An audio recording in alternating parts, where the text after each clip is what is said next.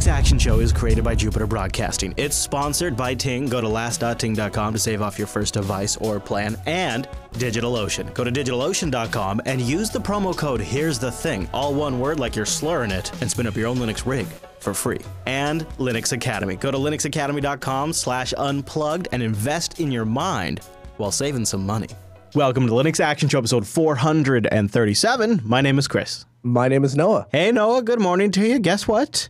It's going to be a big show with a great app pick. We we have a fun show for you today uh, with some app picks right out of the 90s. I'll tell you about those in just a moment. But first, have you ever wondered what software defined networking is? What is that buzz term and why is it actually important? And why the hell does the Linux Foundation care? They care a lot too. Well, I went down to the Open Daylight Summit in this last week of September to wrap my head around software defined networking, how Linux plays a role, and the revolution that is happening across an industry. We'll tell you about that and a little bit of what it's like to experience something like the Open Daylight Summit, a very tech heavy, something that's still early in development with a big open source component. I'll give you a little taste of that. So we have that coming up in the sh- in the show later on, but before then, in the news segment, Kodi boxes are piracy machines, according to law enforcement officials, and they are fighting the epidemic of Kodi boxes. We'll tell you what the hell is going on with Kodi, why you probably should care about it, even if you're not over in the UK, and maybe what might be happening. Uh, maybe on Kodi's end, we might just speculate what they might do to try to solve this problem down the road. Um, and man, the story is crazy, including people going to jail and all of it. Then um, our friends over at Purism have a survey that they'd like to get your opinion on, and uh, we're going to kick around their new project and tell you what's coming up with that. And then we've got an unboxing of a new rig as well as some cool upgrades, feedback. But before all of that, we've got those. Um, Amazing picks. Yeah, the those best picks. ones ever we've ever had. Okay. The ones that Chris is going to use. All right. Okay. All right. Well, you know what? I am pretty jazzed up about this uh, runs Linux pick. Uh, I don't. I can't even imagine. I, I can't even know. I just can't. But somehow, back in 2015, Film World uh, submitted a runs Linux to us. Is, that's a YouTube channel, and. Uh, Looks like it was a great video, a lot of effort put into it, and we just never had a chance to put it on air. So we want to right that wrong right now. This is video production that runs Linux from Film World. Hello everybody, I am Micah Pendleton from the YouTube channel Film World, and this is my Runs Linux.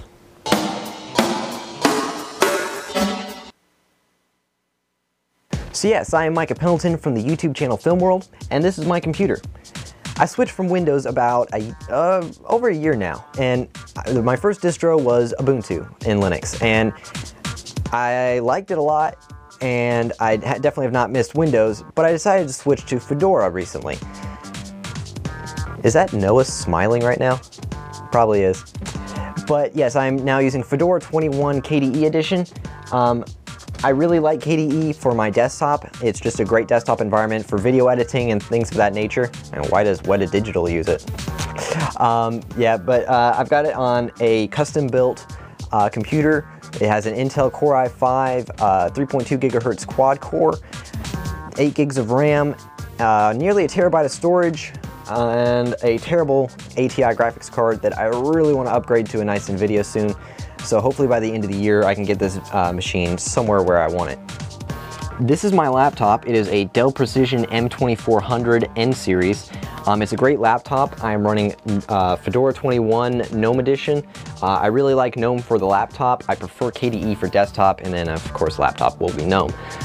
Uh, it, the downside is it only's got three gigs of RAM. It did have two, but I had an extra stick of uh, one gig, so I, I put it in there. Hopefully soon I can uh, double the RAM and get it up to six gigs. So uh, this is a great little laptop, and I absolutely love it. My smartphone is, of course, a, it's a Samsung Rugby Pro, uh, just running stock Android. I want to play with some maybe Tizen or Ubuntu Mobile on it at some point, uh, but that's my smartphone. Nice. You know, I bet he has a even more up to date setup now since this is from 2015. He should send it mm-hmm. in to us. Where do they do that? How do they do that? Now, how do people get their runs Linux on the show? Well, the uh, the fastest way, the most sure way, is to uh, send an email to me, Noah at JupiterBroadcasting.com. Of course, you can use the contact link. A lot of the, well, I'm just saying, if you send it to me and I see my name in the in the now thing, you're asking there's for it. less emails that are coming in there than they're coming to the contact form. But otherwise, you can go to JupiterBroadcasting.com, click on the contact link, and uh, and those robots will also get that message to us. The gr- best thing, best tip though, is keep it short, concise, and have that video already uploaded to YouTube because those will always take precedence over things that people attach Yeah. or pictures or you know. yeah, because here's the nice thing about it being on YouTube is uh, we can link it in our show notes for people to watch afterwards that maybe are listening on the audio, but also it's easy for us to pull it down at any speed we want, whenever we want, and store it offline. So it, it works both ways. It's great for the audience and it's great for us too. So uh, yeah, that's that's definitely one way to do it. The contact form makes it easy, and then you just upload your YouTube video or uh, audio file, whatever you want to do. We'd love to hear about your setup. And we'd love. I mean, it's always cool to do like. Uh, the like space space laboratories or uh, what was the there was there was a there, there was a runner up we had today.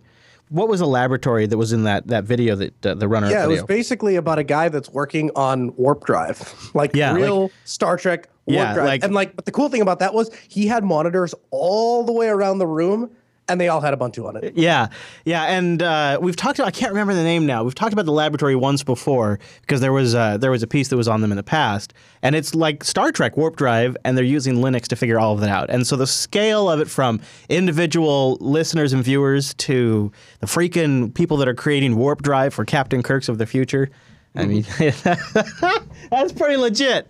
So that's Linux for you right there. Speaking of legit, Digital Ocean, that's how you can support this show and spin yourself up one of those legit Linux servers on their great infrastructure. DigitalOcean.com and use our promo code Here's the Thing, all one word, lowercase, like you're slurring it. Just put it into your DigitalOcean account and apply it as a credit. And then you can go spin up a rig. Now they have hourly pricing and monthly pricing.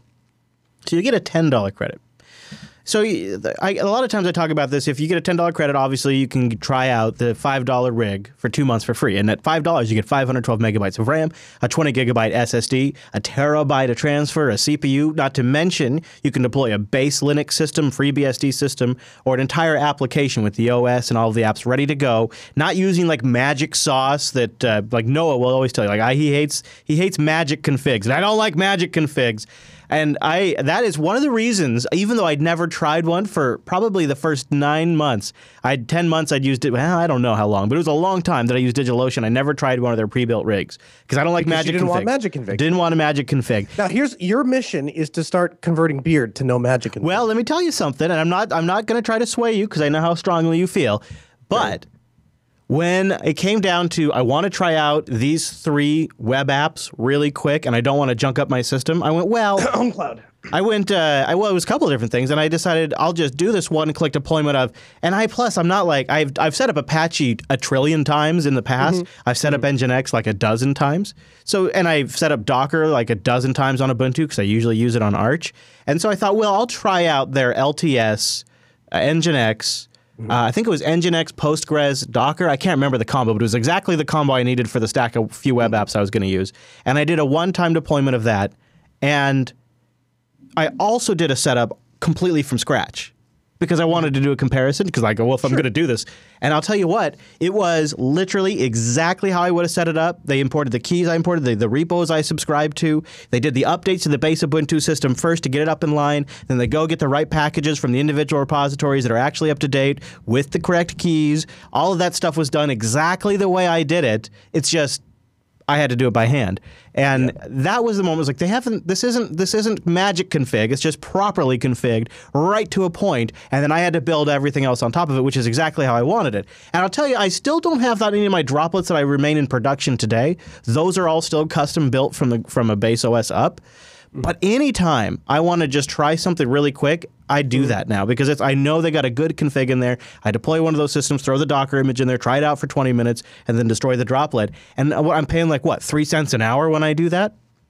Use our promo code. Here's the thing: you can do that a dozen times with a ten dollar credit. And they got data centers all over the world, and they have really a great interface to bring it all together. This interface is sweet. Their API is really well documented, full featured, and uh, they also recently have a new tutorial up they posted on the 28th an introduction to big data concepts and terminology i know this stuff makes my head spin And I, I honestly have been. I, if I had, if I could avoid it, I would forever. But people keep talking about big data and all this different kind of stuff, and so it's nice to see DigitalOcean just have a nice write up that's concise, clearly edited. So when you need to go learn the vernacular, this is a spot to go. They got great write ups over there. They really pay a lot of attention to that, and that helps even beyond the custom built stacks or uh, base systems, the documentation helps you take it up even further. You can use it in production, you can use it for testing. Just try it out. DigitalOcean.com. Use our promo code Here's the Thing. And a big thank you to DigitalOcean for sponsoring the Linux Action Show.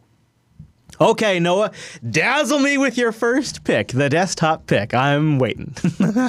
One of the biggest questions I got after we did the ThinkPad review was people wrote in and said, Hey, I've got a GSM card inside of my XYZ computer, and I'm running into this problem where I can't get the card activated. And a couple people asked me for the model of the card that I bought, and so I sent that to them. And then they bought that card and said, well, I can't even activate this. I need, you know, the, and when they call, you call support, obviously, they say, oh, we have this software package for Windows, and you just download that and use that.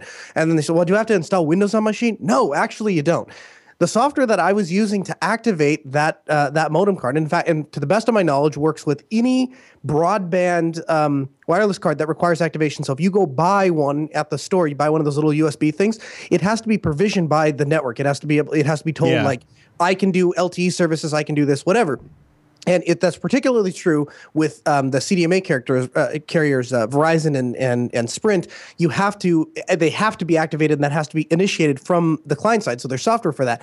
Modem Manager GUI. We have a link in the show notes. Is the software that will allow you to do this. Now, it's nothing that is fancy or or pretty. It's not going to wow you, but you only have to use it one time. Well, you know, let's be honest. If you've ever had to use Verizon or AT and T or any of their managers for their connections, they're not going to yeah, wow not, you either. Yeah, this yeah. kind of looks like this kind of looks like a, a slimmed down version of those that I've seen in the past. With at least it looks like GTK, which is at least familiar and, and comfortable. Yeah, I mean, and really, there's like three things you have to click on, but essentially, you launch a software, it will detect what your WAN modem is, and then you can go. And this is like in Russian for some reason, but the actual version is in English if you go and install it. But you um you go in there and, and under the settings, then you can choose activate mm-hmm. or deactivate, and then and then it sends that initialization string, yeah. and then that modem becomes active, and then from there you can use the um, your normal network manager just drop down. Oh. Pops up as a little mobile uh, network thing. You click on mobile broadband. That is nice. Like, okay, so you just have to use it the first time. Okay, that's cool. Change if you change accounts or anything like that. So it is. It's GTK three, uh, and you can get modem and SIM information, including device info, info operator name, mode, mm-hmm. IMEI, which is great for when you're trying to activate it, uh, as well as the signal level, which. I and mean, you can send texts right from the software too. I don't know why you'd want to do that. Well, because I mean, because these these things do have do have SMS capabilities. I mean, mm-hmm. so if you can, why not? But okay, so you, almost almost what gets me just alone signal information. Yeah, yeah. You just yeah, to be able yeah. to have a GUI in Linux to know what the signal is on my MiFi yeah. or my my, my LTE WAN connection, whatever it is. Mm-hmm. So just to recap, will you put the one that works for you under Linux in the show notes? Whichever, sure. whichever, which, which if it's a GSM CDMA, oh, put the, it. Oh, okay, the card, yeah, yeah, yeah the card, the chip, yeah. So that sure. way people know kind of if they have something in there. To, so that mm-hmm. with Modem Manager GUI, probably only going to work in the U.S., but well, maybe I don't know. You have to check it out when he gets. Yeah, I haven't tried it outside of the U.S. that is pretty nice, and you know, I could see broadcasting on the road wanting to have machines have their own. Uh, one of the ways I was thinking about getting instead of trying to combine mobile broadband connections on the road, mm-hmm. maybe having what this machine have its own mobile broadband connection and this machine have its own mobile broadband connection. Because oh, yeah. I happen to have a friend in the carrier business who might be willing to work with me on this, so it's not like sure. it's going to get nuts. And that's this could be a nice way to do that. Is maybe the IRC machine and has its own connection and the I don't know. So I'll play with that. I might you might you're right. I might end up playing with it. Now I don't think you've got me on the spotlight. I don't think so, but maybe. Okay. Uh, but yeah, warm me up, Noah. What okay. you got? What All you right. got?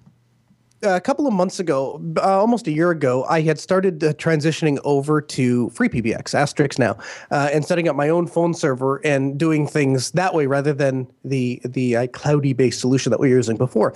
And since that time, I we have we're now managing for uh, a number of businesses managing their systems as well as one for Jupiter Broadcasting. So last Tuesday, I went to do a a, a new concept uh, for a show. We are using the Linux Unplugged spot, and for those of you that have been like worrying in your your in your pants about uh, about Linux unplugged format getting uprooted. That's not the case. We were just using that time slot. Yeah. Um, and, I was at the Open Daylight Summit, which we'll be talking about today in the show, and so Exactly. we needed that time filled, and that worked out perfectly because let's be honest, it's also uh, it's also a great chance to. I mean, it's an unplugged show, so it's a great chance to experiment with formats from time to time, and yeah.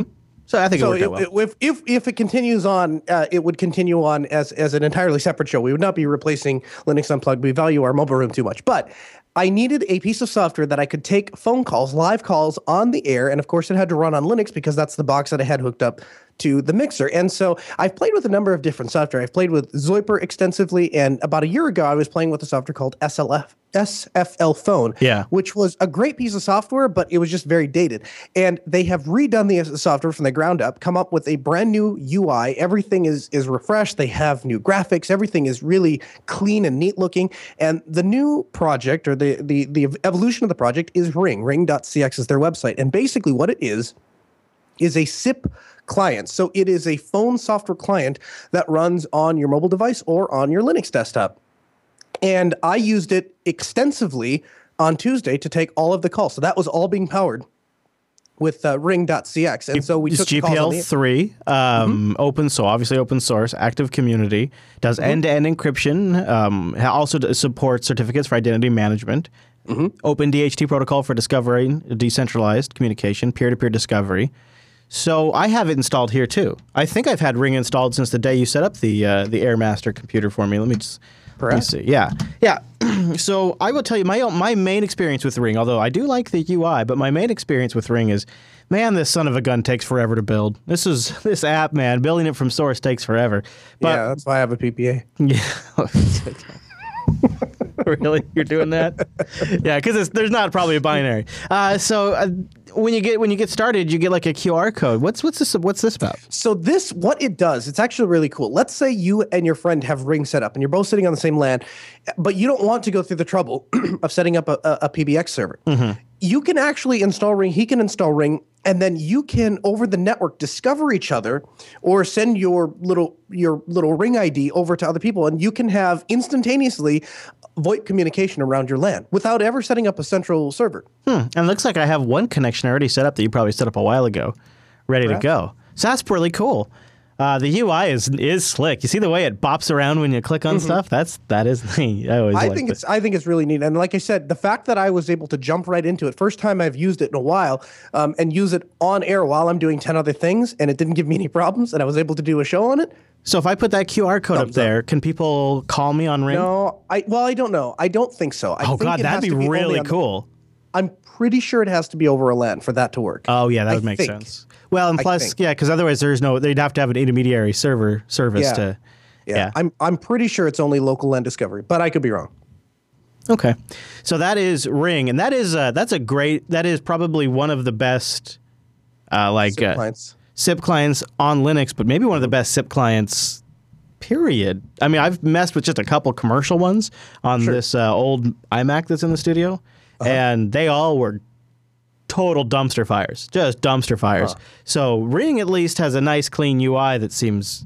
I don't know. I haven't had, a, of course, I haven't had a lot of experience with. it. Maybe there's maybe there's a client out there people really love, but Ring was nice. The only downside I've had is you installed it like once, and then uh, for some reason we don't use it. We use a different SIP client on this machine, which I don't remember think, what. we, I think we're using Zoiper. yeah, Zoiper, which I don't remember Yeah, why that- because when I installed Ring, there were some issues with it because that was back. It was early beta days, Ah. and there were certain things that weren't working. But I, I that, that's why it's the spotlight. Is I was uh, I've used it in the past. I've tried it. It had some cool promise, but I'm telling you, as of at Yeah. least as of Tuesday, It's better? It, it works. I can use it. we should try for- I can taking calls in the feedback segment. See if it works. Yeah, we could do that for sure. Um, all right. If you'd like to see some of our see some of our past picks, go to jupiterbroadcasting.com slash last picks. And uh, if you're getting up a new rig or maybe a new phone or you want to find some great open source projects, we have a whole list there that gets updated uh, periodically as we uh, get people out there to often Mr. Tennell or somebody in the community that steps up and gets it done. So, all right, Noah, let's do the news.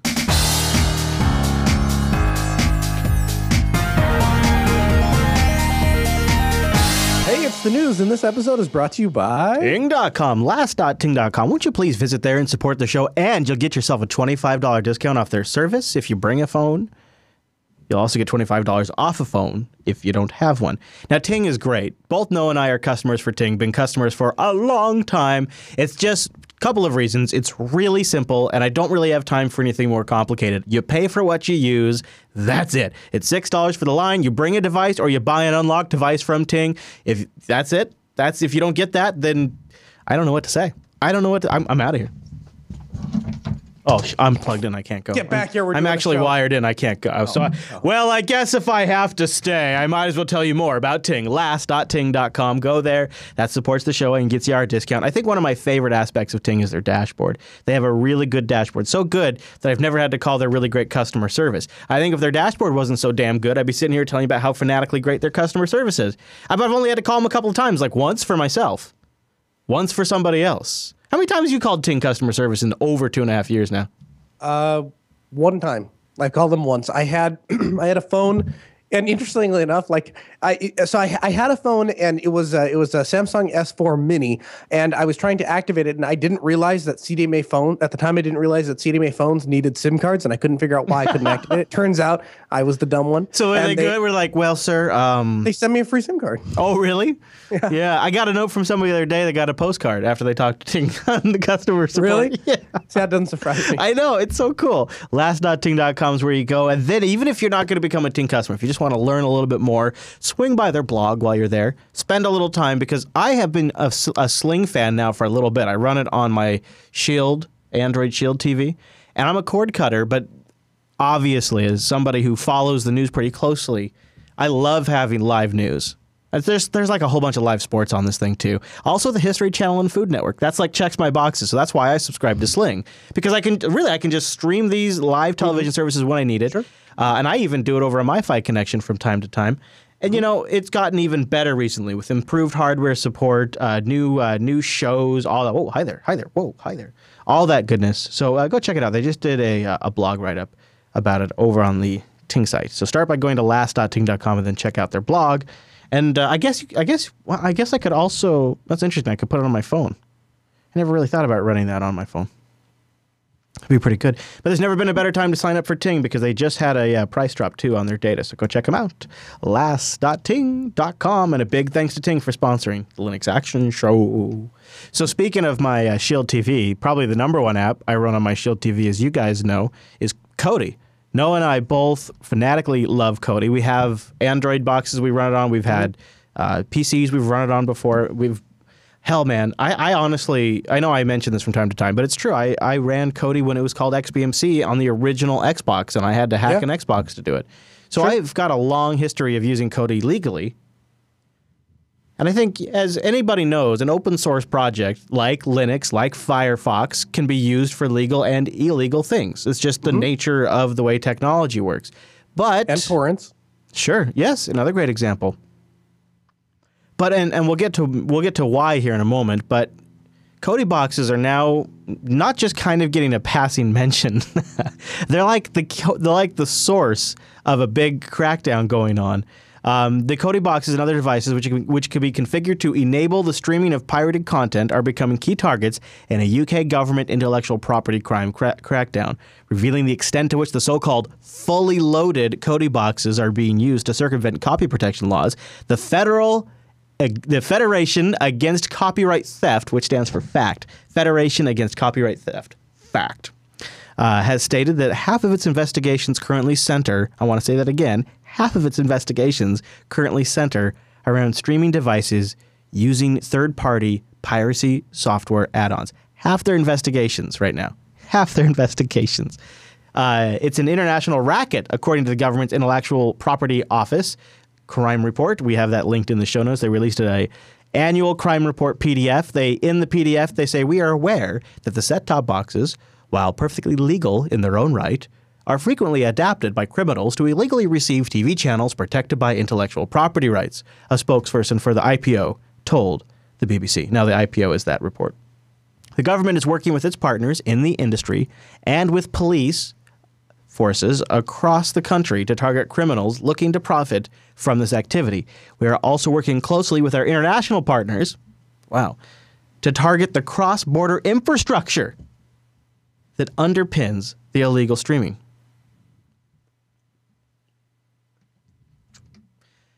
Wow. Then uh, the BBC runs a report. Piracy fighters battle the Kodi epidemic. The Kodi epidemic. I don't. I don't really have a lot to take from this article. I did like this one line though. Uh, here's uh, this is that's a line that they took from a fact representative, the the Federation. Remember those guys, the Federation. Uh, this is becoming an epidemic, she says. Uh, if you're not paying for Sky, BT, or uh, or one of the pay TV providers for your subscription channels, you are clearly in possession of an illegal box. Remember, this of course goes back to where it's, things are set up a little differently over there, where they have the subscription to uh, to get their television is much different than the way that we do TV here. So they take violation of that very, very seriously. Uh, Where we don't really, and people here cut the cord and still find lots of ways to get television service without having to pay some sort of licensing fee or whatever they call it. Uh, and then uh, just a couple of more notes on this story. The uh, Torrent Freak site has a pretty good breakdown of this UK IP crime report that we were just talking about. And uh, in it, they talk about the fast growing Kodi threat. This is the 2015 2016 report. It was just published a couple of days ago, revealing that infringement trends gathered from both governmental and private anti piracy groups. Oh, I bet those are reliable sources. Uh, they show that this year, the online sector for IPTV and Kodi, torrent sites, and streaming ripping are seen as the main threats they face. Meanwhile, the report reveals that pirating internet subscribers will be receiving warning letters before the end of the year. They have jaw dropping numbers. They said during a sample, a three month period last year, 28% of the quest- questioners admitted their music downloads in the UK came from illegal sources. 23% of films, 22% of software, 16% of TV, and 15% of games were downloaded in breach of copyright. So I, the, I earlier this week I actually sent not this particular article, but one of them to to Chris, and I said we should talk about this on Sunday. And one of the things that has frustrated me since day one was when this great technology of torrents came out. All of a sudden, a bunch of people started using it for illegal purposes, and then you have ISPs banning torrents outright because they're illegal and they're supporting you know this this this illegal activity and and and what we've done is we have eliminated a a very useful key piece of technology just because a select group of people are doing something bad with it and now we have these media streaming devices and i don't care which one you're using the, i love Have- local media Have you ever been on eBay and seen one of these fully loaded boxes that it come with everything all set up? I, I guess i've not seen one on So I have Uh, a, I have an eBay, but I- example I, have an example advertisement. This is actually I think the guy that got busted that we're going to talk about here in a 2nd This is the advertisement that he ran on uh, his Facebook page. The new TV entertainment center only 69 euros or whatever. Funny money. It's not you. You know, you get my point. It's like 80 bucks American, real greenbacks. we give 30 day money back guarantee on our stream box. You get all these movies and TV show box sets and more, not just a TV box for all your channels, question mark. You get every film and TV show box set out, exclamation mark. Latest CDs out. Live music TV updates itself on the internet. No dish needed. All TV sets with 12 month guarantee.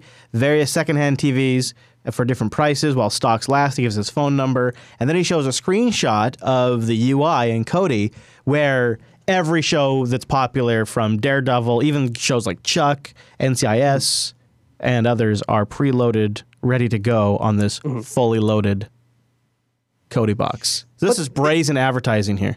Yeah, and I mean, here's the thing: these. So the the the um, if you're going to intentionally set out to pirate stuff, I don't have a ton of sympathy for you. But at least from at least from what I was reading, it seems like th- we're not making a distinction between people that are selling boxes with pirated that that, that specifically are are are uh, are targeted for pirating TV and just people who want a box to watch local media. And the thing is, like, especially for our audience.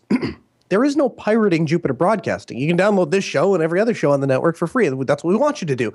Um, and and and and things like Kodi boxes, especially if the even if they are configured to have a bunch of add-ons to make to facilitate, you know, easier use, that th- there are still ways to use that stuff for your local media. And, th- and then the last thing is that, and I try to evaluate everything in this light is. I, I'm not saying that stealing is ever right. I'm not saying that, that it's it's justifiable or, or anything like that. But what I am saying is that shouldn't we be focusing on things that you can actually control? And how can you actually, st- if somebody wants to pirate TV shows or movies, there's no real way to stop them. So basically, you're going on the honor system anyway. So uh, I think there's a couple of things in there that I want to respond to. The first being uh, I, there is an interesting blame you could put on the criminals because first of all, half these Kodi's Kodi add-ons they're promoting indirectly or directly really suck. They don't work very well. They crash constantly. They they typically the feeds they pull from go offline, so they're real stinkers. And it's a real shame to not not only are they just shucking piracy and using Kodi to deliver it and then tarnishing Kodi's name, but the product that they're selling sucks. I mean, that's that's just the ultimate mm-hmm. insult. And then to, to zoom out a little bit, they were brazen with their marketing. I don't know what the hell that post was. That wasn't English. I, that was some that was some chopped up crap that was in that Facebook post. It feels mm-hmm. like a it feels like a bullshit scam post to begin with. Mm-hmm. And then you're right; they're not making distinction between Kodi the platform and the add-ons. Now, right. I think w- w- there's, I think there is probably internally with this fact panel, they do seem to understand there is a differentiator there, mm-hmm. um, and they're not. They don't seem to be going after the Kodi project itself. They're going directly after these sellers, like this gentleman. Where uh, this uh, this guy is Brian Thompson. He's actually the first case in the UK for selling one of these set-top boxes. He's got a trial that's uh, scheduled to start on October 27th, so coming up in just a couple of days. They're going after these guys right now. What I want to see though is what's the Kodi project going to do to re- to try to respond to this? Mm-hmm. Are they going to take steps to do add-ons like this more difficult? Are they going to be are they going to be compelled or pressured to have uh, some sort of approved authenticated add-ons? Is there going to be is there going to be a thinning of the approved types of plugins? Is this going to hurt the overall plugin market for Kodi? Mm-hmm. I'm not sure what this means for Kodi and its future add-ons because it feels like if this grows much, and here's mm-hmm. the problem. Kodi's getting really good, and they're about to come out with another release that's like even better. Like they're really mm-hmm. on the mm-hmm. precipice of like one of the best standout open source main user interfacing products on the market. I'm talking about mm-hmm. stuff average mm-hmm. users interact with. They're they're up there as one of the best right now, and they're getting even mm-hmm. better. Which means they're going to see wider adoption. Which means this pressure is going to grow, and I feel like they will have to respond in some way not directly likely, but indirectly by mm. modifying po- policies or making it harder for this kind of stuff. And and, the, and is that really their job? I, is that I really their, is that really is it is that really their job to go in and try to police these other people? Well, here's the thing: it, do you want them to survive as a project? See, I don't want them yes. to do this. I'm not advocating they do this. I want to make that clear. I'm saying that they might, for their own self-preservation, say, "Shit, we better." We better knock some of this stuff off, or else pretty pretty soon they're going to come knocking on our door. They're, they're a few steps removed from the actual Kodi project now. They're going after guys like like this Brian Thompson right now. That's who they're that's who these lawmakers are focused on. But there will be a point in the future where after they've gotten some of these guys, they've gotten the low hanging fruit. They're going to be somebody's going to make the argument. Well, why don't we go after the software that's making this possible? And these people, they're not like they're they're, they're not like super advanced power users. It seems like even if nothing were ever to actually come of it, the Kodi project eventually is going to find itself under some heat because two facts remain: the people that are enforcing this stuff don't have a clue what they're talking about, and the popularity of Kodi is going to continue to grow. And let's throw a third one in there. More people want to cut the cord than ever, and there's just not a lot of great ways to get great content easily on a TV box that works really great. And so mm-hmm. Checks a lot of boxes there. It seems like this is a problem that's going to increase for them. I, I don't know. I, I, I think that I think that's a fight worth fighting. I think that uh, I think that if I were in charge of Kodi or I were part of the Kodi team, I'd say, listen, we produce a product and we make the uh, we make the ability to for people to custom write add-ons and provide their those specific uh, products or services through our platform easy because that is kind of how we uh, established ourselves. That's how we differentiate ourselves from an Apple TV or a Roku.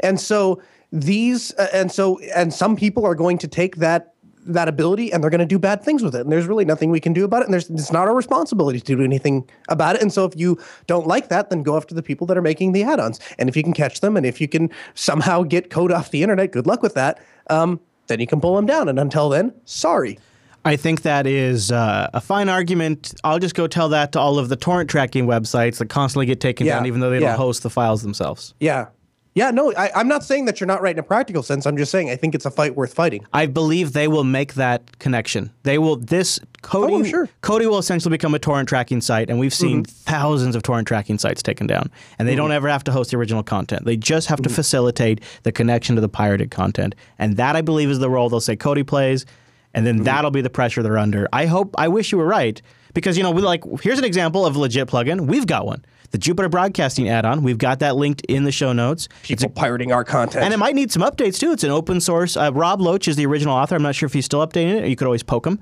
Or if you see something that's GPL, it could always use some updates. I don't think user error is featured in there. Pretty sure user error isn't. And it's that's an example of that's not something we could maintain.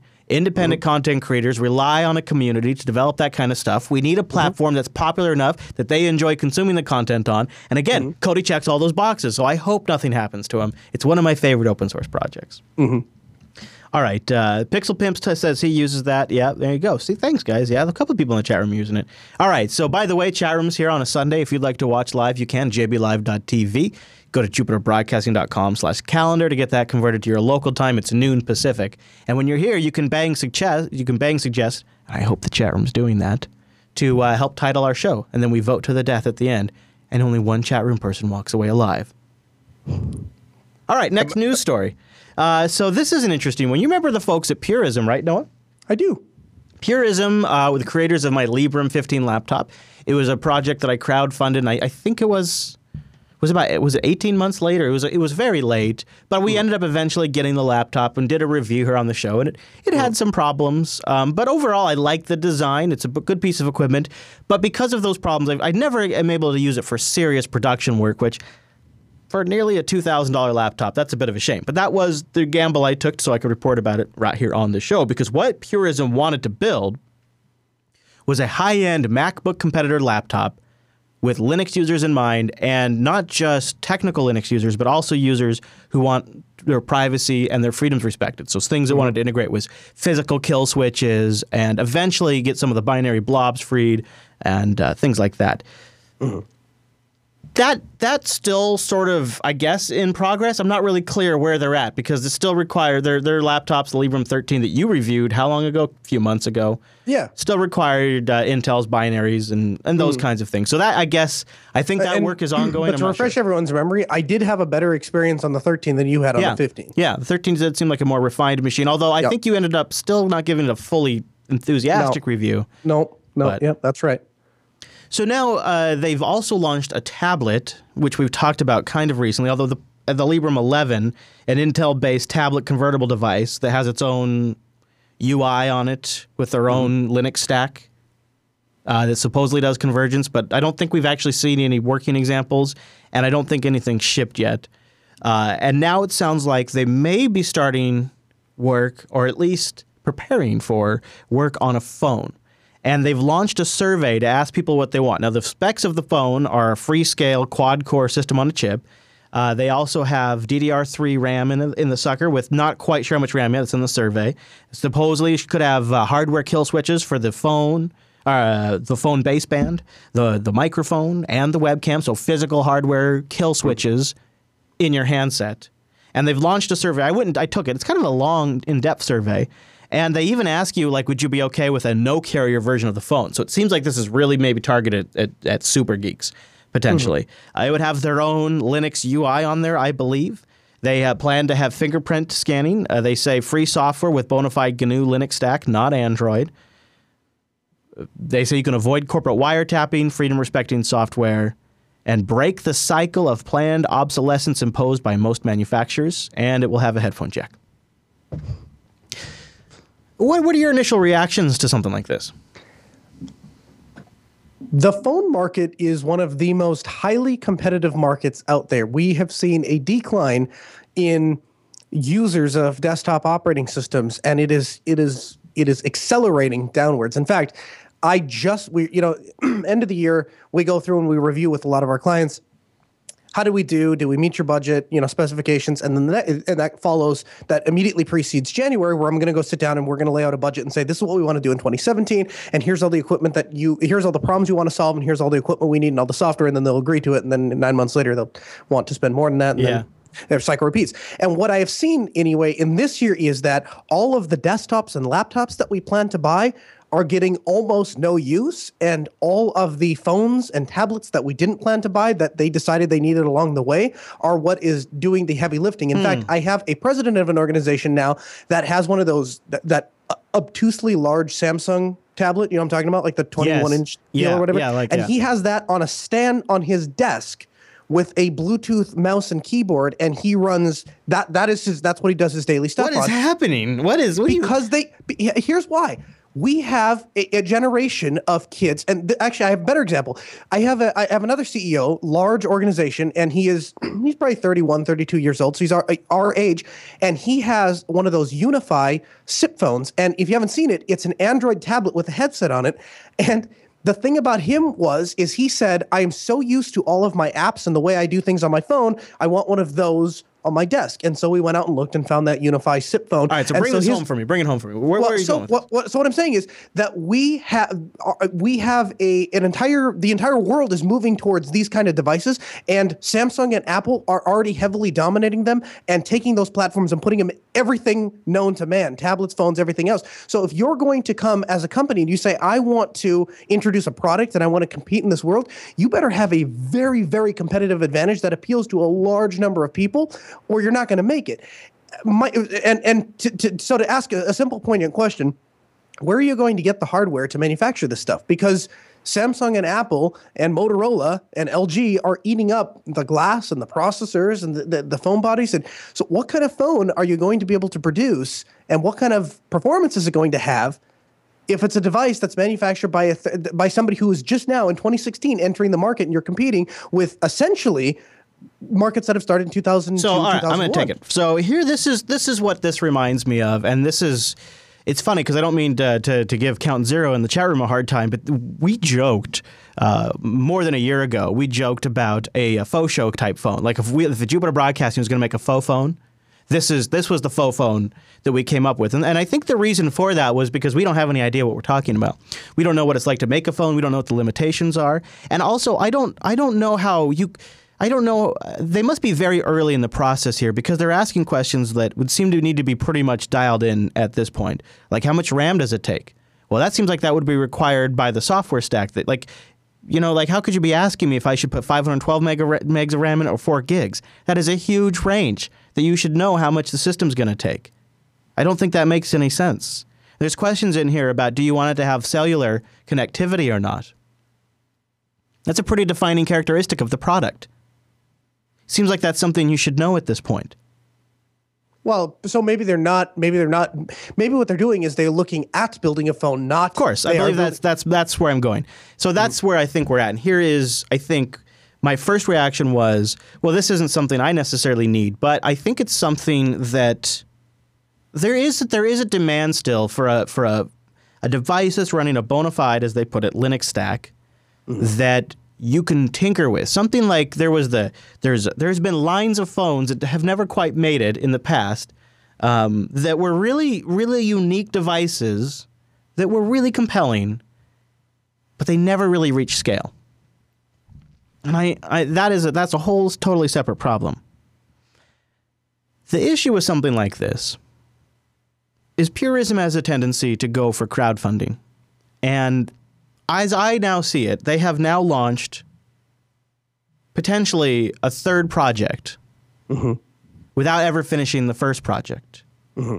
And I'm still not clear wh- who they're targeting here. If they're pitching the ultra elite geek user, then why do they talk about things in terms that geek users roll their eyes at? That anybody who really knows their stuff, they don't they don't want they don't want your crappy custom OS that you just made at six months to a year ago. Nobody, nobody that knows their stuff wants that. So who are you pitching this to? So when you when you talk about an ultra secure OS with all this great protecting your privacy, which is one bullet point, and then digital security is another bullet point, and then avoid corporate wiretapping is another point, all very vague. Like you're talking to users that will be watching this on QVC, but then the only people that would be interested in a product like this are people that know what a baseband is. Why do I mm. want a hardware kill switch for my baseband unless I know what that is? So, mm-hmm. a- so again, a third project now where they've totally missed the mark on the audience, and it's kind of shocking at this point that they've even mm-hmm. been around this long and they're still blowing it like this. Like they hyper sold the protect your freedom and your privacy on the laptops, and then delivered laptops that were full of stuff that wasn't open source and free. It just mm-hmm. okay, that was a market reality. So, ad- so adjust your pitch. We want to get as close as possible and make the most well-designed system. But we're also going to ship just- it. But we're also going to ship it. While we can, we're going to ship you something as close as Yeah. we get to it. But be very clear about that. And then, and then with the with the new tablet, Mm-hmm. ship it. Show us it works. Yeah. Show us there's a product before you even start talking about the third product. You're talking about launching a third product, even if you're talking Yeah. in vague terms. Oh, we're putting out feelers. Or put that's like that's like when you go hang out with your buddies and when one of them's like, "Hey, wouldn't it be fun if we went back and all uh, had a nap together?" Dude, that's a weird feeler. What's going on? There's like more behind that than just a feeler. That's a serious question that he just passed off as a joke. You've all been there, right? And then he pets your hair, right? We've that all- has not we- happened to any of us, but I'm. Oh. Well, we anyways, that's what this feels like. It's like- if that happens to you. it's like, hey guys, I got this phone idea, but I'm just asking. Well, you're clearly thinking about building a phone, and you haven't even finished the first job. The laptops aren't done yet. The, the binary blobs haven't been solved. The privacy issue hasn't been cracked. The complete OS hasn't been solved. My hmm. laptop's fan still blows like crazy. This hasn't been that your original job hasn't finished yet, and then the let's be- laptop or then the tablet hasn't shipped yet. So this seems this seems like they're blowing their credibility to me.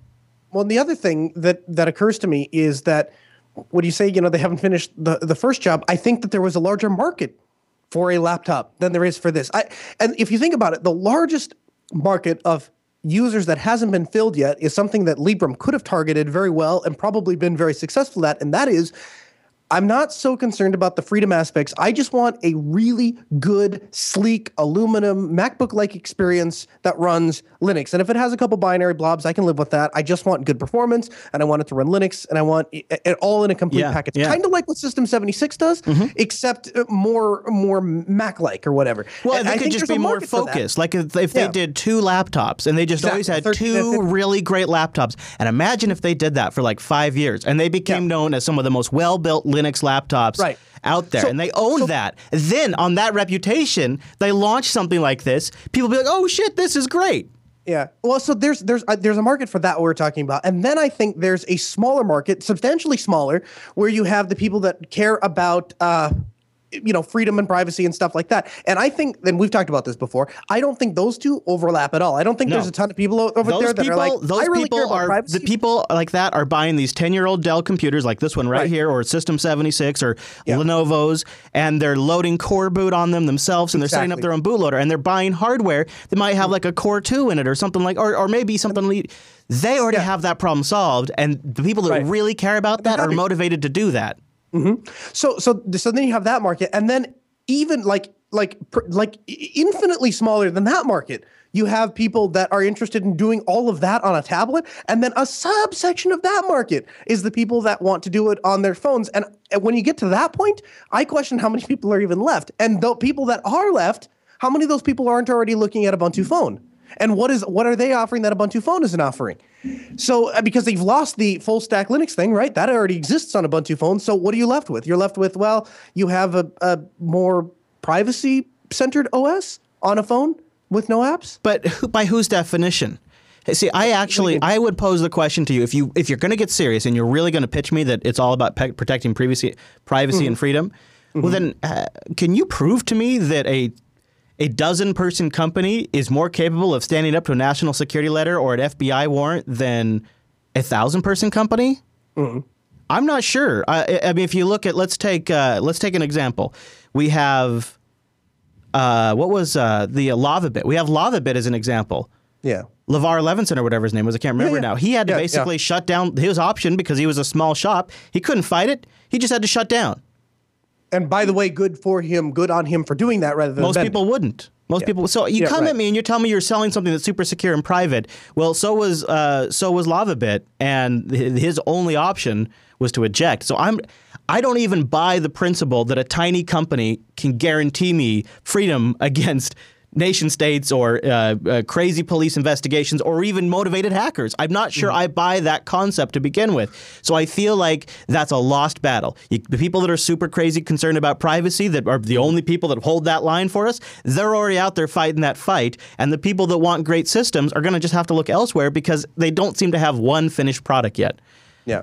And to be clear, we are not so much uh, uh, railing on the company as much as we are their strategy in trying to to sell some of this stuff. I think both you and I would love a lot of these products that are coming out and I think both of you would love for for this kind of thing to succeed, but both of us having been been a bit are what do I mean been both of us being business owners understand and have an insight into how to read you know a, a market and then how to respond to it. And neither one of us can really wrap our heads around why they're making the decisions they're making and why they're pursuing the paths they're pursuing and how that's ever going to lead to success. And I'll say this, uh, and this is the reason, probably my number one motivation for caring is um, they're touching on things here that are house of cards for Linux that we are already have a lot of egg on our face. uh, You know, look at look at look at our successes in the mobile phone industry. What we can pin our hat on is well, um, Android is powered by Linux. Yeah, yeah, okay. How far has Ubuntu Phone gotten? How far has Sailfish gotten? How far have all these alternatives gotten? They haven't made a dent in the Western markets. So we already have our egg on our face when it comes to this. don't forget Firefox OS To the to the bold claims that we're gonna we're gonna build something that the richest companies in the world and all of the carriers across all these nations haven't come up with. The bold claim and statement, which is great about open source, but it looks embarrassing when we keep falling on our face. And we keep doing it with laptop hardware. We've finally gotten there like, man, you look at how many years System 76 has been finally building up a name for at least a decent hardware manufacturer. They have earned that position so hard. And then you have companies coming around with lots of flash, getting lots of coverage, and they erode at the good work that other people are doing. The fundamental issue here is there is a name on the line and it's open source. And in this case, it might be Linux on the desktop, it might be Linux on the phone.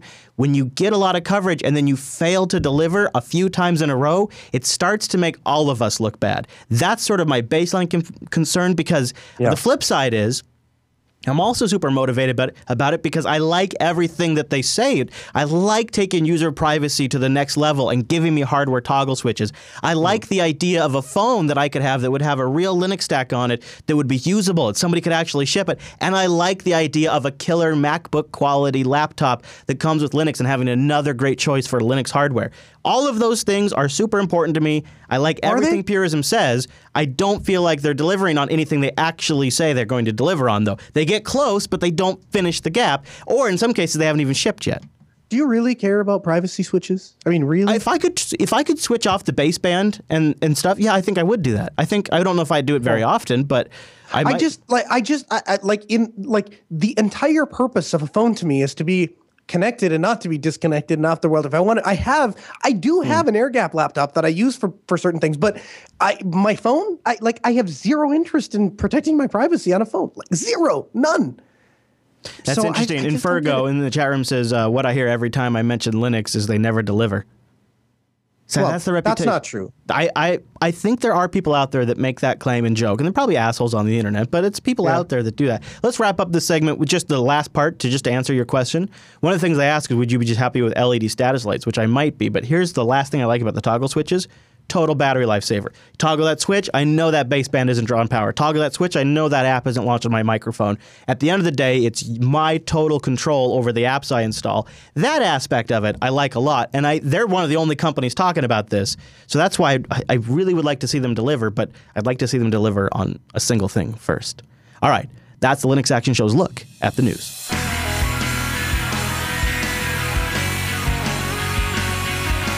I wanted to wrap my head around what the heck software defined networking is, why the Linux Foundation cares, and where open source fits all in. So, when I had a chance to run down to the OpenDaylight Summit here in the last week of September in Bellevue, Washington, I went. I decided to go down and check it out. Plus, it gave Noah a chance to take over the mic on Linux Unplugged. So, I'm going to kind of break it all down for you what I discovered, who I talked to. I've got a little mini rover log that I put together just for last, as well as an interview with the executive director. But first, I want to thank Linux Academy for making Whether this you're an experienced sysadmin or new to the world of Linux, Azure, and AWS, right. OpenStack, and DevOps, A sharp skill set is an absolute necessity to succeed. Meet Linux Academy, an online Linux and cloud training platform that uses self paced video courses and hands on labs to give you real world experience for a wide range of skills. Train for your certification, learn the latest DevOps tools, and grow your skill set to do better work. Linux Academy is not just a video library. Our scenario based server labs and quiz system allow you to learn hands on. We also have full time human instructors who answer questions and help you earn that certification or promotion at work. We add new training every week so you'll always be up to date on the latest tech. Sysadmins of every experience level use Linux Academy to stay on the bleeding edge of the Linux ecosystem. You should too. I'll also mention they have super great download uh, guides and MP3s you can listen to, and I really like their labs because it gives you that hands-on experience. So you feel like you know what you're actually doing. It's not the first time you've worked with the stuff when you go do it at work. linuxacademy.com slash unplugged. Go there, support the show, and sign up for nine bucks a month. That is not bad. linuxacademy.com slash unplugged. And thanks, everybody, for supporting the show. So, OpenDaylight Project is an initiative that is run by the Linux Foundation. It's a software defined networking project, which is a whole movement for an industry right now for building programmable networks that are flexible and responsive to organizations and users' needs. That's a really, really buzzy way to say there are new scales of networking that are simply mind boggling. You need to be able to provision and, re- and adapt on the fly really quickly. And the paradigm for how you do this is fundamentally changing. So uh, that's kind of a good setup, really, to kind of start. And we can come back and explain more. I was at the OpenDaylight Summit, which is an event to talk about all this stuff. And I wanted to give you a taste of what that's like. So this is my mini rover log from down there. We went to Bellevue, and then we'll come back. We'll talk a little about it, show you uh, one of the couple of the interviews that we got, and uh, then discuss it all. It should be a fun uh, group activity for everyone involved. Let's go back in time to past Chris. I haven't finished my first cup of butter coffee yet. don't judge, don't judge. But it's already time to head out. I think we're going to Bellevue, which is about an hour from the studio. And then, uh, well, it's either Bellevue or Seattle. I'm actually in the process of still figuring that out. But I'm pretty sure it's Bellevue. Uh, but first, gotta go pick up Ange. Time for a car swap. Proceed to the highlighted route. Then the route guidance will start. It's official. Continue to follow the road. We're on our two miles.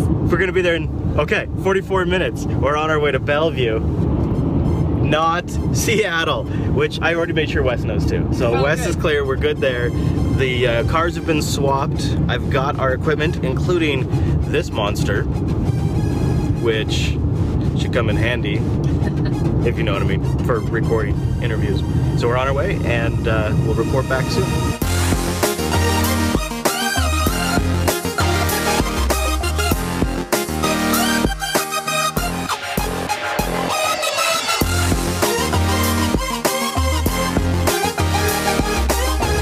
Arrived, we're here, we're getting on the Wi-Fi, we are registered.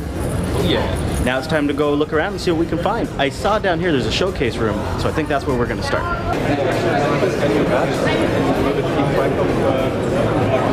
Look at this. This is great.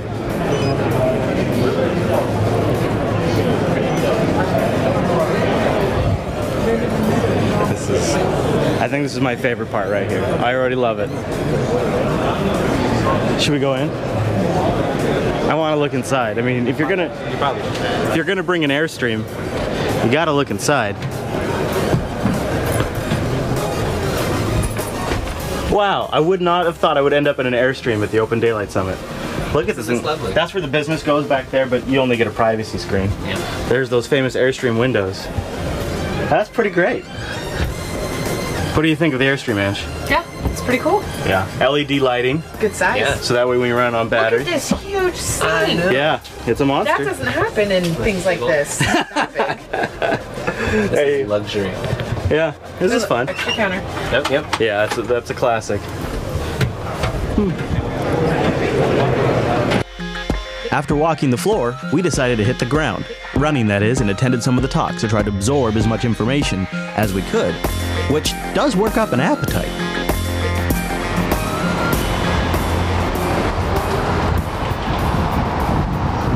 Now the most important part of every conference, lunchtime. I don't see the name. What was it called? Lunchbox Laboratory. The Lunchbox Laboratory.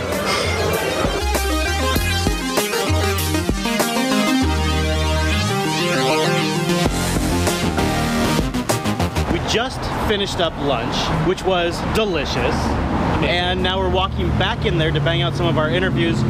Wes, what are your first impressions so far, sir? Boy, uh, it's, it's complicated. There's a lot of uh, abstract terms. There's a lot of people who are like really in depth in this. Like you're like three levels deep in switching, Yeah. virtualized switching Yeah. networks. Uh, it's interesting. There's clearly people who are passionate, but it's very much like large scale deployments. I'm getting the impression a little bit it's early days Yeah, too. definitely. Um, early days for some of this stuff, but going in the right direction. People are still trying to figure out how it works for them and how they make their infrastructure scale using software networking. A lot of people who are kind of mid migration, haven't maybe haven't completely migrated Yeah. to it, but are trying it out.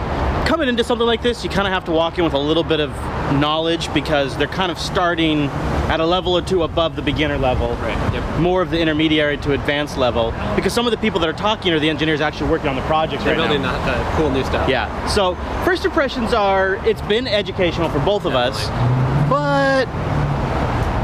I don't know if I'm getting as much out of it as I had hoped at this point. But it might just be because it's such a nascent market too. Yeah, exactly. What's Ange think?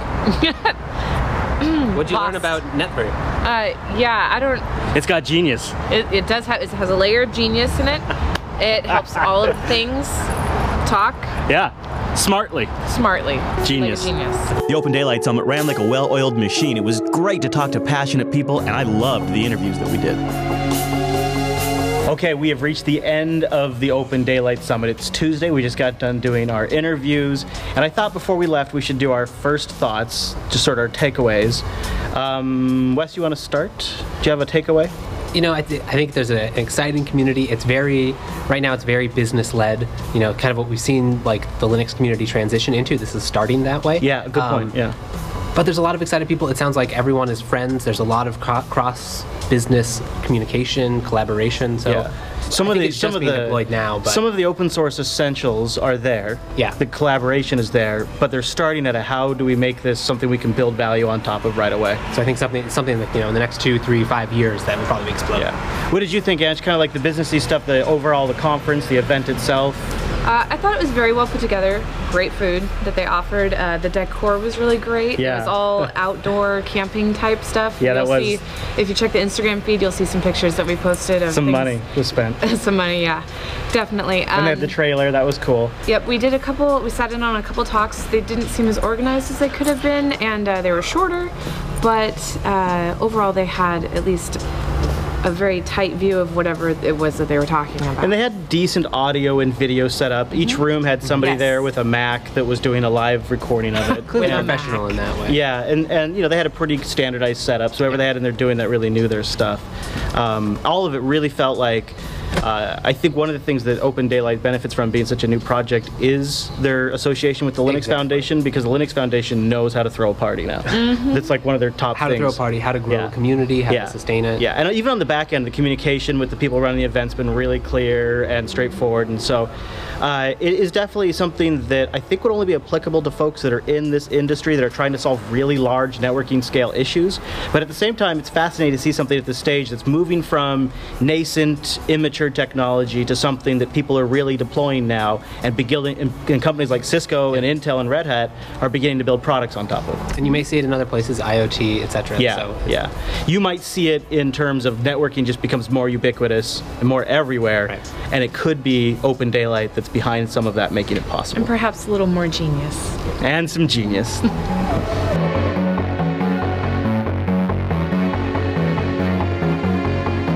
So that's kind of the overview, the highlights. I just wanted to kind of paint the scene for you because I, I don't know if people know what a conference like this is like. And it's a it's nice because a lot of people are there for work and they build it that way. So there's a lot of enjoyable things, lots of food. They served a, a brilliant lunch. You didn't have to leave, although we decided to because we really wanted a burger.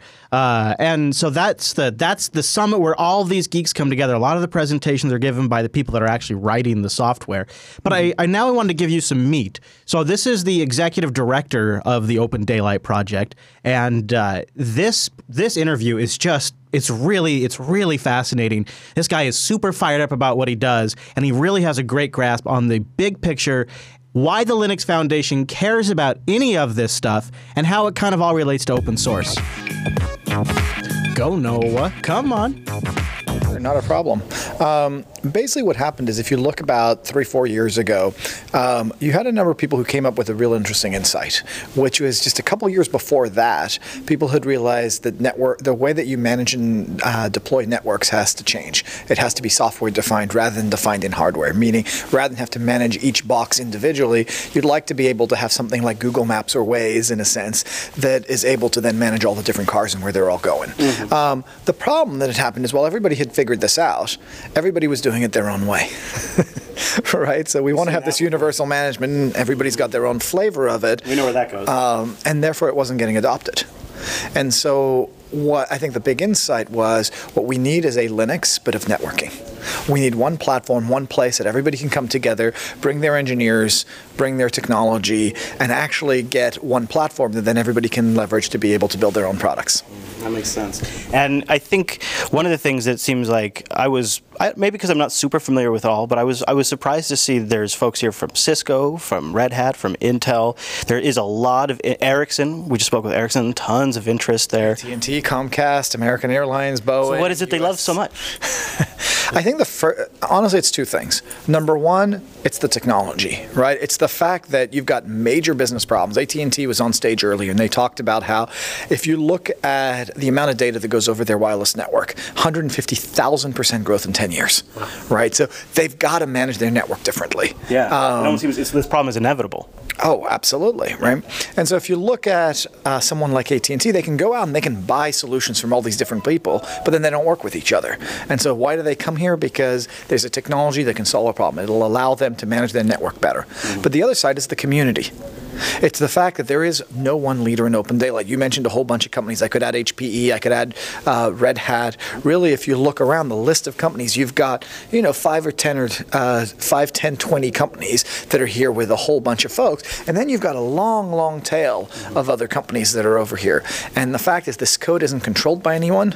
It's built by many different people, and so just like Linux, the power of open daylight is in the community that we have.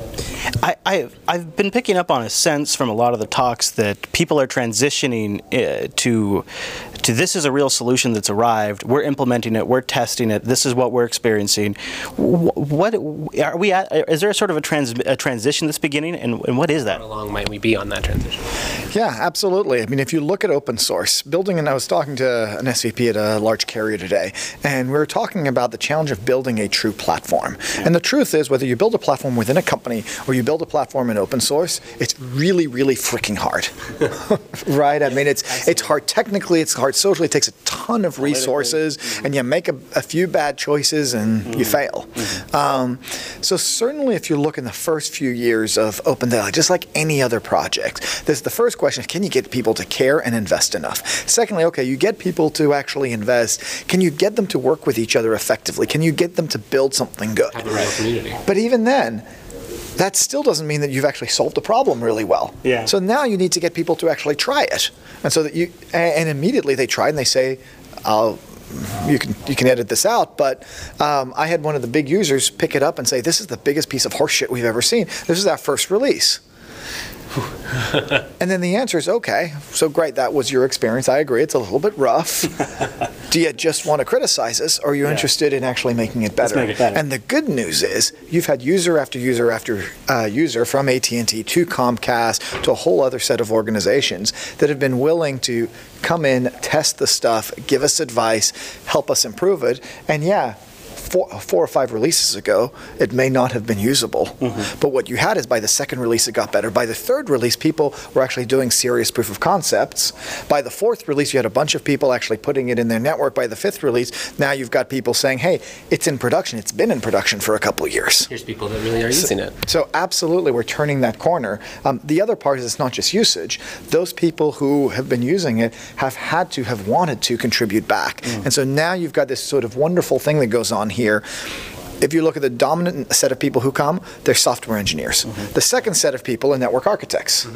Um, what's interesting is it's not like the software engineers all work for vendors and the architects all work for users. You've got software engineers at users and architects at users. You've got software engineers uh, and network architects at vendors, and they're all working together to try to Shared improve. set of problems. here. Exactly. Yeah.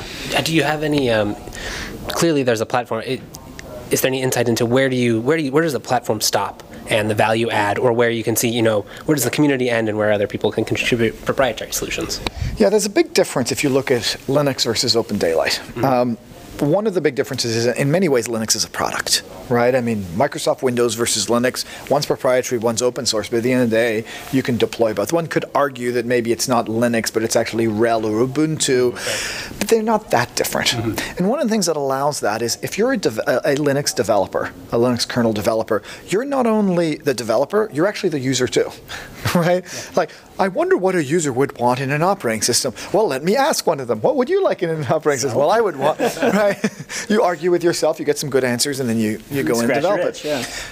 If you are developing networking software, if you're writing a controller, mm-hmm. I can promise you 100% of the people who, who are software engineers to build networking products don't run production networks.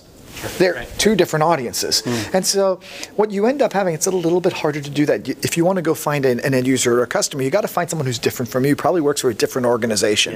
Um, and so for us, when we've when we look at uh, when we've looked at what what can we be, what should we be, I think our belief has been we don't build products. We build technology. We're building a technology platform that can be used to build products or solutions by, by a whole set of people. Mm-hmm. What I think that allows us to do is, is have a nice separate. The challenge is if, if we built a full product, a full product stack that it went in there, well, it would be hard to add value around beyond sort of just some service and some support. Mm-hmm. So if that happens, you don't make very much money. If you're not going to make very much money, then I'm not going to put too many engineers. If I don't put many engineers, I'm going to build a product, but it's going to be a mm-hmm. shitty product. Sure. So instead, what we say is, let's do this. We've got a certain amount of engineers. We're going to get them to come together and build a platform. Lots of people are going to contribute to that platform, but then we're going to make each one of them build a different solution. So you get someone like Avaya who comes in and says, "Hey, I want I want to do IoT, but the problem with IoT is how do I create a secure connection to, say, my MRI machine or or um, what is that thing when you're uh, when you're pregnant that you're using to ultrasound? Thank you. Or even just connect to your home systems you know, Well, securely uh, yeah, in this case, this is for more hospital devices and other things like that. Um, but you look at that; that's a very different. That's a very different use case as someone who's making a big router. Yeah. But what's interesting, the exact same platform can serve this little tiny device, and you you can manage 168,000 of these from one Open Daylight cluster, or a bunch of hundred thousand dollar routers. In the same way that Linux can run a big supercomputer, and at the same time, Linux is in that GoPro camera over there. Okay, so that is sort of his. That's the first part of the interview. Are you interested in the next part? Yeah. Oh, for sure. You the, good? The, the the the thing that occurred to me that all I could hear, uh, the enterprise person in me and the person who sells solutions to enterprise places, all I can think about and all I'm hearing is now you can take all of your instead of having network engineers and system administrators, you can have system administrators that can do network stuff because it's all being done Yeah. Uh, essentially as an application on a server. There's a part to that. I mean, it's it's a pretty sophisticated technology, and uh, you're still you're also still going to be inter- interconnecting with you know Cisco equipment or HP Sure, equipment. So there's still going to be some yeah. But you're right. It it takes um, networking and makes it as manageable as deploying servers with Puppet and things Exactly. like that. That's pretty cool. Uh, okay, so this next part is uh, probably the part that if anybody's been kind of like a little lost so far, this next part's what actually brings it home. It's it's shorter and it talks about how this more compares to open source and the change that's coming across the telco industry, which, if you think about it, is probably you wouldn't think an industry that immediately adopts something that's li- an, op- an awful lot like an open source philosophy and starts working across industry, but that's exactly what's happening. So that's what makes the next part awfully fascinating. Seems like if you're laying that foundation, you know, maybe the big problem is, you know, if I'm going to buy a switch, I really want to trust the vendor that, that's going to be able to do things. So if we have a open foundation that we can, you know, that's trusted by the industry, then yeah, you can develop a, a small product that has the backing of a huge, a huge number of companies. Absolutely, and we're already seeing that. Um, so, uh, you know, another large service provider was sharing with me the, the way they're starting to write their RFPs is the first question is, do you leverage Open Daylight? Do you connect with Open Daylight? So they obviously, if you've built your product on Open Daylight, you've benefited from our continuous integration CI/CD environment. Um, but actually, a lot of service providers are building those CI/CD environments so that if you come in with a, hey, I've got a solution to solve a specific problem, they can connect it and run it against all the other pieces. And because it's all based on the same the same technology, because we've standardized some of the interfaces that are there, this makes it a lot easier. Hmm. This is pretty. This is pretty exciting. And uh, is there anything else you want to add before we wrap up? Um, you know, I think that there's there's two parts that make what we're doing really exciting. The first part is the actual technology that we're that we're creating. Right, the networking industry has never come together at this scale in open collaboration. And if you look at the um, what we've achieved now in five releases in really less than four years, that's pretty impressive. But it's the other part that I find the most exciting. I think as a human being, which is you know, for so long you're within a company, you work, maybe you collaborate with the people on your team. If you're lucky, you collaborate with people in another division. You never collaborate with people from a different company, right? A few people get sent to those standards bodies, but they they end up fighting the entire time. and what you see when you walk around here is there's a, there's a kind of magic.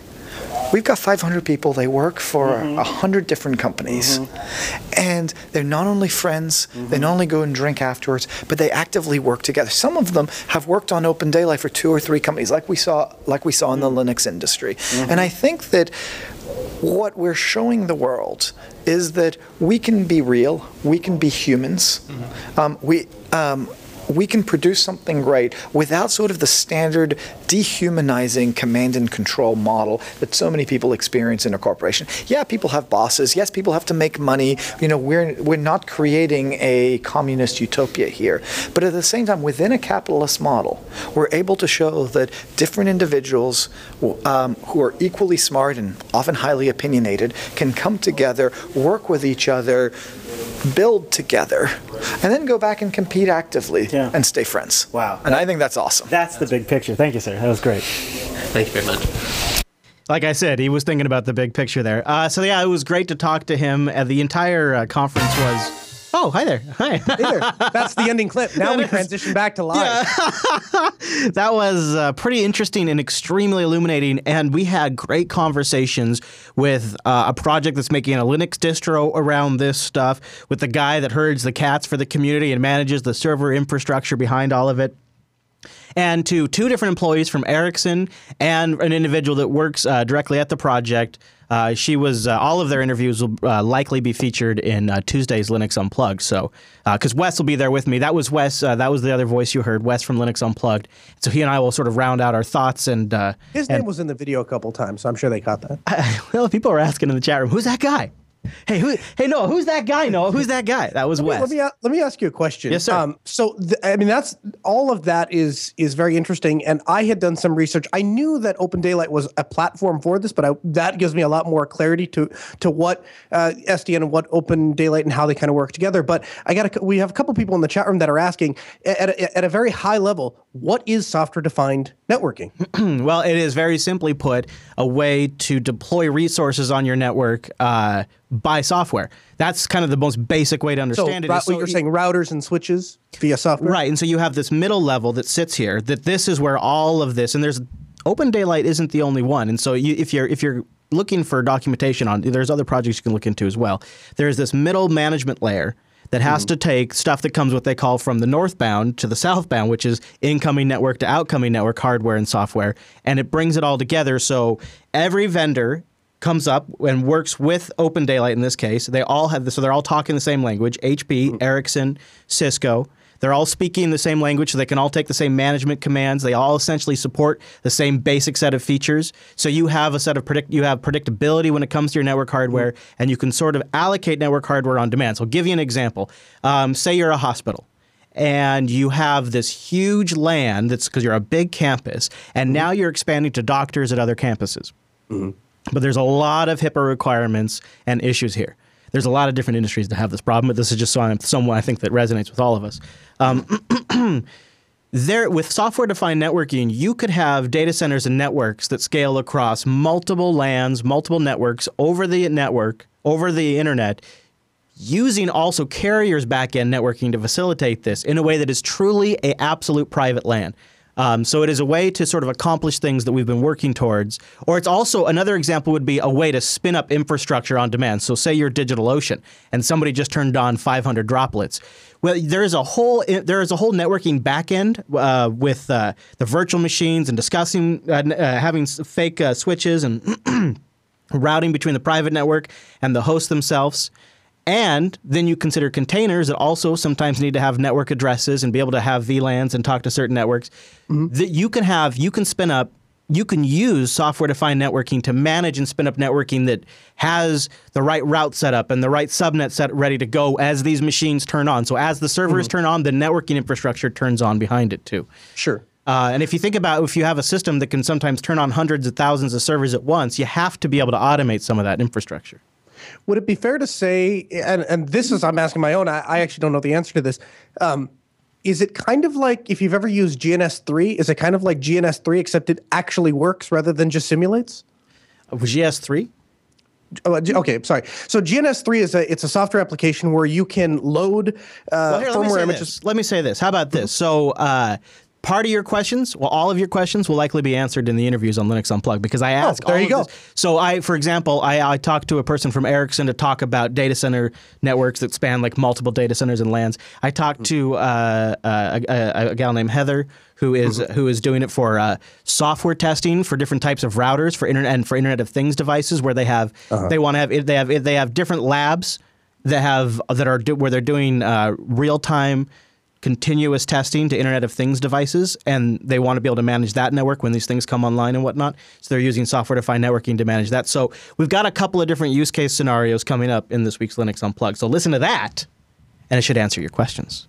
All right. there you go. All right. Well, that is the Linux Action Show's look at the Open Daylight Summit and the Open Daylight Project. Links in the show notes if you want to know more. And if you're an audio listener, that uh, mini rover log also embedded in the show notes. And then check out Linux Unplugged on Tuesday for the rest.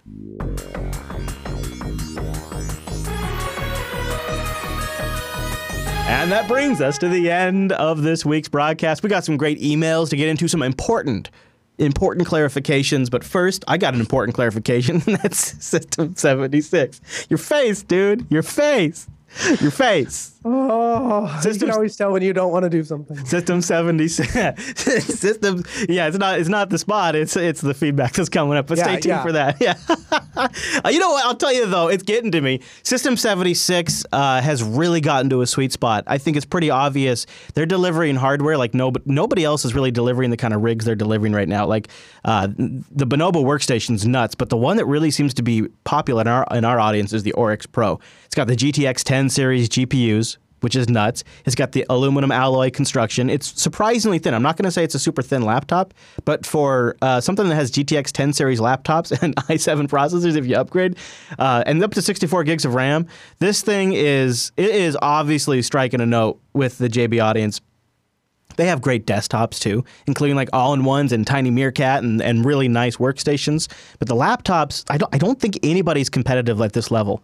I, this is everything I pretty much need in a machine and the storage options will blow your mind. And uh, to that end, uh, I think it's I think it's been resonating. People go to System 76, they tell them that Noah switched them to Linux, even if you already run Linux. That's important. and uh, and then look at this, we got an unboxing video. Actually, we got a couple from Samuel. He he really took some time and he like uh, it, it took many it took many conversations to make sure that we had the right video. But uh, he had two videos. I'm gonna play a little bit of this first one because it's right after he unboxed it. Which oh is, yeah, this seems nice. We got 15 inches of awesomeness. That's his Oryx right there. This has the GTX 1070 in it. Oh man. We got all that all that there input on the side. Look at all that. Yeah, I wish the camera would focus. Can you focus camera? There you Thank go. Must be Android. What you got on the back? You got another Display port. port Yeah. with HDMI. Yeah, on the back. some- That's nice. So apparently there's only fan grill on this side. Look how thin both that thing is for the kind of laptop it is. That's easier to manhandle. Yeah. And on this side here, we got our Yep. Ethernet, USB 3. And then, like a beast, of course, the next thing he does is it's upgrade time, and so then here he is installing his upgrades. Look at the insides of that thing. Yeah, one slot right there occupied Nice. with 8 gigs of RAM. And then here's the hard drive caddy, which, uh, as you can see, it's kind of big. So I would assume that is indeed the case. That's the nice thing about a machine like that. You get serious storage. And then, of course, Noah over there, he's got his Oryx Pro. I mean, everybody's got Oryx Pros up in this business except for Everyone except Chris.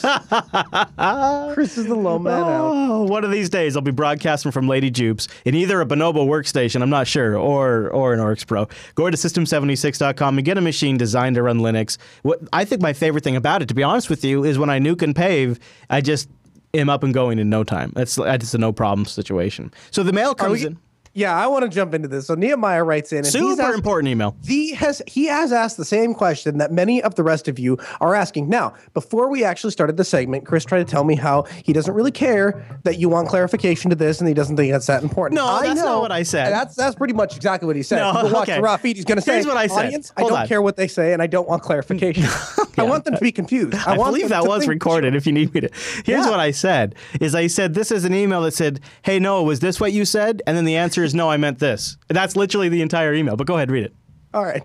Go ahead, So read he it. writes in and he says, No one mentioned Zoho CRM, and I didn't see that that was open source. And then he gives another recommendation, which is Odoo, which is open source, and he says, Consider it. Now, the important clarification that Chris doesn't seem to think is so important, but I know that is, is that we weren't talking about Zoho, we were talking about Zurmo. And the thing about Zurmo is, and why it's important and why we need to take a moment to talk about it, is because Altispeed is fundamentally transforming our, we're starting really, we're fundamentally starting a sales division. And as part of that, it is all being centered around Zurmo. And we have deployed it. It's basically a web based CRM that you can run on a DigitalOcean droplet and access with a System 76 computer over a Ting LTE hotspot. I mean, it's, but it's, it's a great piece of open source software, and the fact that uh, somehow Zurmo came out as Zoho means that everyone is not looking at Zurmo, which you should be looking at it because it's a great piece of software. I think I think so. in my mind, probably three people cared, or four people cared, and three people em- emailed in about it. And Chris at JupiterBroadcasting.com. Let him know he's wrong. and then there's about three hundred and ninety-five thousand people who don't really care. That's what I think is probably where the ratio breaks down. But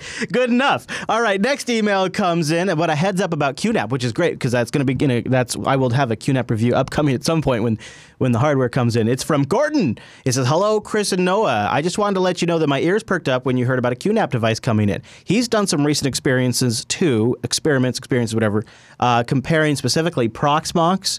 connecting over iSCSI to the QNAP versus eventually switching over to a FreeNAS, and he got much better results with the FreeNAS. He also sounds like he had some back and forth with the support, uh, and so he was he gave me a little like warning sign about his experience with QNAP devices. If you've got a QNAP device, uh, I've talked about uh, one like uh, at the end of the Open Media Vault uh, review. You can find the one I'm talking about in the show notes. If you've got experience with a class of device like that, I'd love to hear it. Go to jupiterbroadcasting.com slash contact and choose Linux Action Show from the feedback and send it in so we can keep on top of it. You know, I said we should take calls, but we ended up running like super long. We always get to this point in the show and it's like, oh, we're too long. I think, were we screwing around a lot on the live stream or was it just a long show? I can't tell. Yeah, I was trying to get us back on schedule, but yeah, oh yeah, oh yeah, yeah, oh yeah. you over there with your changing shirts and farting on mic and I don't even, I don't even know what to say to that. This is like you, excuse me is usually pretty typical.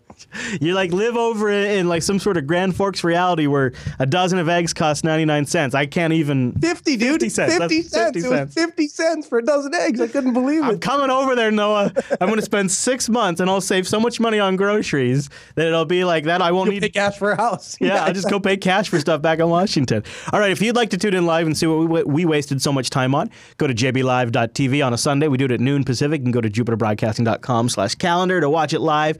Also, heads up if you're a patron at patreon.com slash today and you're supporting the whole damn network and helping us grow future shows that are audience funded, patreon.com slash today. At the $3 level or more, I'm posting our live streams when YouTube doesn't eat them but we will most likely have a full live version of this.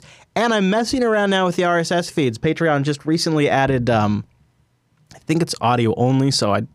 And we're going to mess with that. But pa- Patreon just recently added RSS feed support. So isn't that a son of a gun thing? So we'll be messing around with making our live stuff subscribable to our patrons.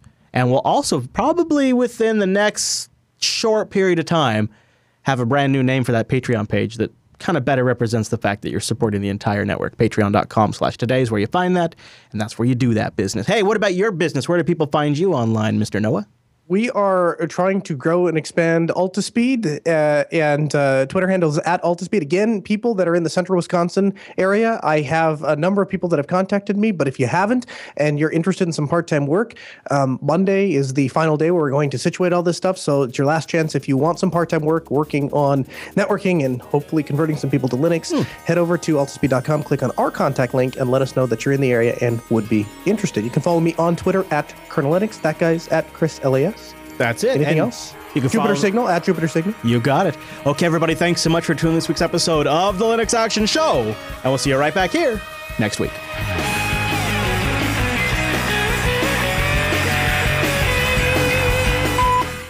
Drama is the fat of the beefy world.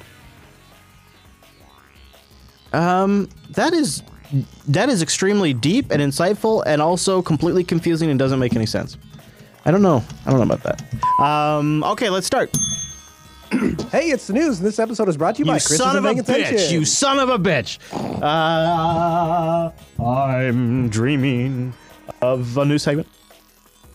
Hey Noah, let's go. Quit screwing around. There we go. Now we can start.